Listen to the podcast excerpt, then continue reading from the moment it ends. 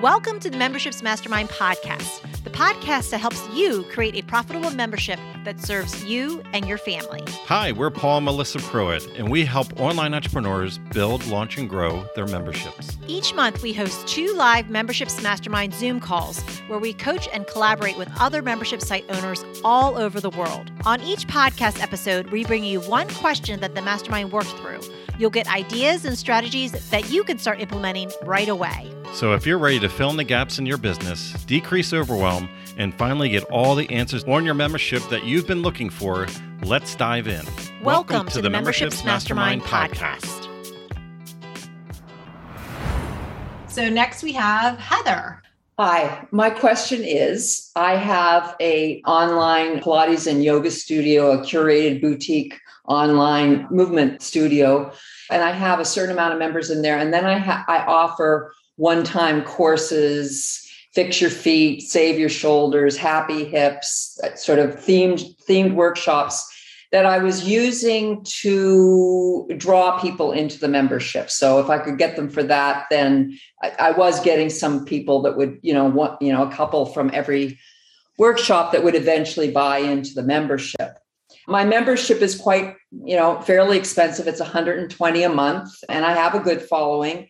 And recently I've offered my Fix Your Feet workshop, which is usually sells out. And it was like 49 people looked at it and two people bought it.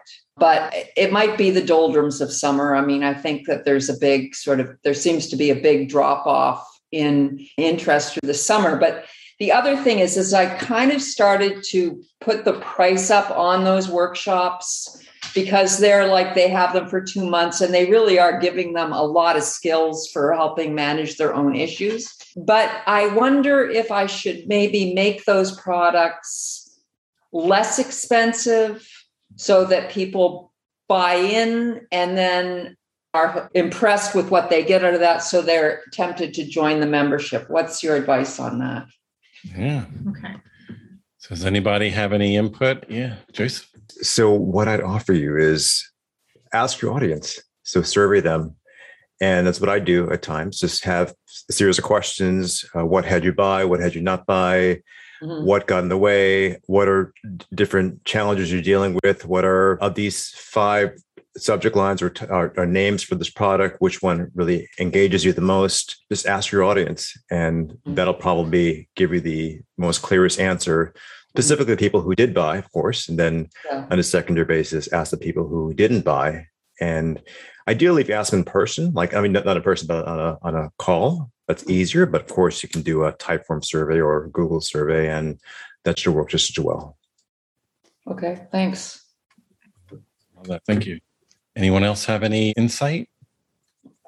I just would say I, I love the idea of, of, surveying your audience to ask them. It'll give you a better sense. And also, in addition to asking that, just asking them maybe what they are having their challenges with, because then you'll get a better sense for the mm-hmm. courses that make more sense put in front of there to lead into the membership. Because you have, it sounds like you have a variety of these courses, but there might be one that's just like that home run course and you might already know what that course is in your head it's the one that everyone goes to and that well, it, it's the foot one and foot and one. it was just like it didn't it it i just think it was the timing personally i think yeah. you know everybody's you know oh getting drunk on summer right right yes but, but historically that's been the one that's been like the one that everyone draws to, then I would mm-hmm. continue to test that one out and using that as your leading one out there to bring people into the membership. That's like kind of the first step to bring them into your world is solving mm-hmm. that challenge that they have with their feet. And then once they solve that, and get some insight on that. Oh, by the way, I have an ongoing membership that's going to help you with all these other challenges. And we do this on an ongoing basis. You're going to get support and it's going to help you with in all these other areas of your life too. But I, I do love the idea of surveying your members too and just asking them, you know, what what are their challenges that they're having. Okay, that's great. Yeah. Thanks. Yeah, and I would like to add it's great that you have this awareness and acknowledge that it is probably just this time of the year because some of us are like zigzagging like which way do i go? Do i turn left? Do i turn right? Do i do this? Do i do that? Like at any signal at all that happens. And some of us need to stay still. And we need a good sample of anything before we do a change. So what i recommend is just by acknowledging the seasonality if people bought this at good frequency in the past at the price point that you placed on it, mm-hmm. it could potentially your audience, it could be seasonal.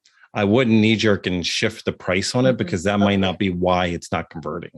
Yeah. Because if you already have social proof and history of people purchasing, but the mm-hmm. thing that you don't know is a historical data of like, oh, if I promote this in August, are people going to buy it or not? You know, every every audience, every niche has some seasonality, some buying cycle to it. Mm-hmm. So you mm-hmm. have to go through a couple buying cycles to know, like, oh, okay, this happened last year. I, am going to expect this. So mm-hmm. I would recommend probably not changing anything right now if you have good historical data showing you if it's not converting as well right now, just because people aren't buying right now doesn't mean that you can't collect audience right now. Mm-hmm. Okay. Like still get in and and you know, because what you'll find is for a lot of us in a lot of industries is when when the experienced people see that, oh, that's a slow buying time, competition normally turns off. They go on vacation too. They go and do other things. It's the best time to lean in the conversations to get attention because there's less distraction because the competitors are off vacationing too because things aren't converting as well. Mm-hmm. So it's it's a really great time to lean in to talk, maybe get even more specific. Like this time of the year, if you are traveling, here's some great. I want to give you a couple tips mm-hmm. what you should do when you are traveling or when you are out and about. You know, because you haven't you're stretching your legs again, or you know, here's five things you can do with your feet while you're in the airport or something. You know, like there's so many different, you know, oh, on that long flight, got a little, here's a couple tips on thing. Like speak in the conversations you believe like your audience has in this moment. So you can audience collect. So then when they come back into their buying season, you you have a better audience that's primed up to who you're going after. And then you'll be able to convert them better when it is is the right time. That's great. That's great advice. And I, you know, that's sort of been my sense is that just because people aren't buying, it doesn't mean they aren't listening and it doesn't mean they're not able to be influenced. So I've been, as most of us are doing 9 million things at once, but still keeping stuff moving out there and information being sent out to my audience. So thank you very much. That was really useful. Good, good. Can't wait to hear how things uh, roll out for you. Yeah, I think thank I think it's a good thing for all of us, depending on what hemisphere you're in. You know, mm right around the the latter part of summertime, as well as going into the end of the year. A lot of companies turn off people because there is a lot of distraction. There is a lot of different types of noise, but that means you have less people you're competing with in your space. Yeah. And that's a good time to to lean in. So, like right now, everything you do is going to make an incredible fourth quarter of the year. Mm-hmm. It's just that if you just, if we all wake up at the end of the third quarter and start working again, mm-hmm. then we're already, we already lost the fourth quarter. And yeah. the same thing going into the, the end of the year, you'd be amazed how many people just hibernate and they start working January the 1st. And then you end up having a horrible first quarter because yeah. you did not pre-prime people, pre-influence so I always I always go the opposite of what the market does because mm-hmm. people actually listen to the noise and they're like, oh yeah, nobody's buying right now, so I'm going to stop doing anything. Oh, good. There's less competition in the market. I'm going to lean in so mm-hmm. I can mm-hmm. influence people better while all my competitors are taking a break yeah, I agree. I mean, I just sent out a newsletter and said, you know, basically September 1st is my my new year. Like I mm-hmm. think the new year should start on September 1st, not January 1st. So let's get going. Excellent. All right. Thank awesome. you. Oh, you're so welcome. If you enjoyed this podcast, then join us on our free live Zoom calls twice a month. You'll get to ask your membership questions and hang out with awesome membership owner peeps. Just sign up to be notified at membershipsmastermind.com.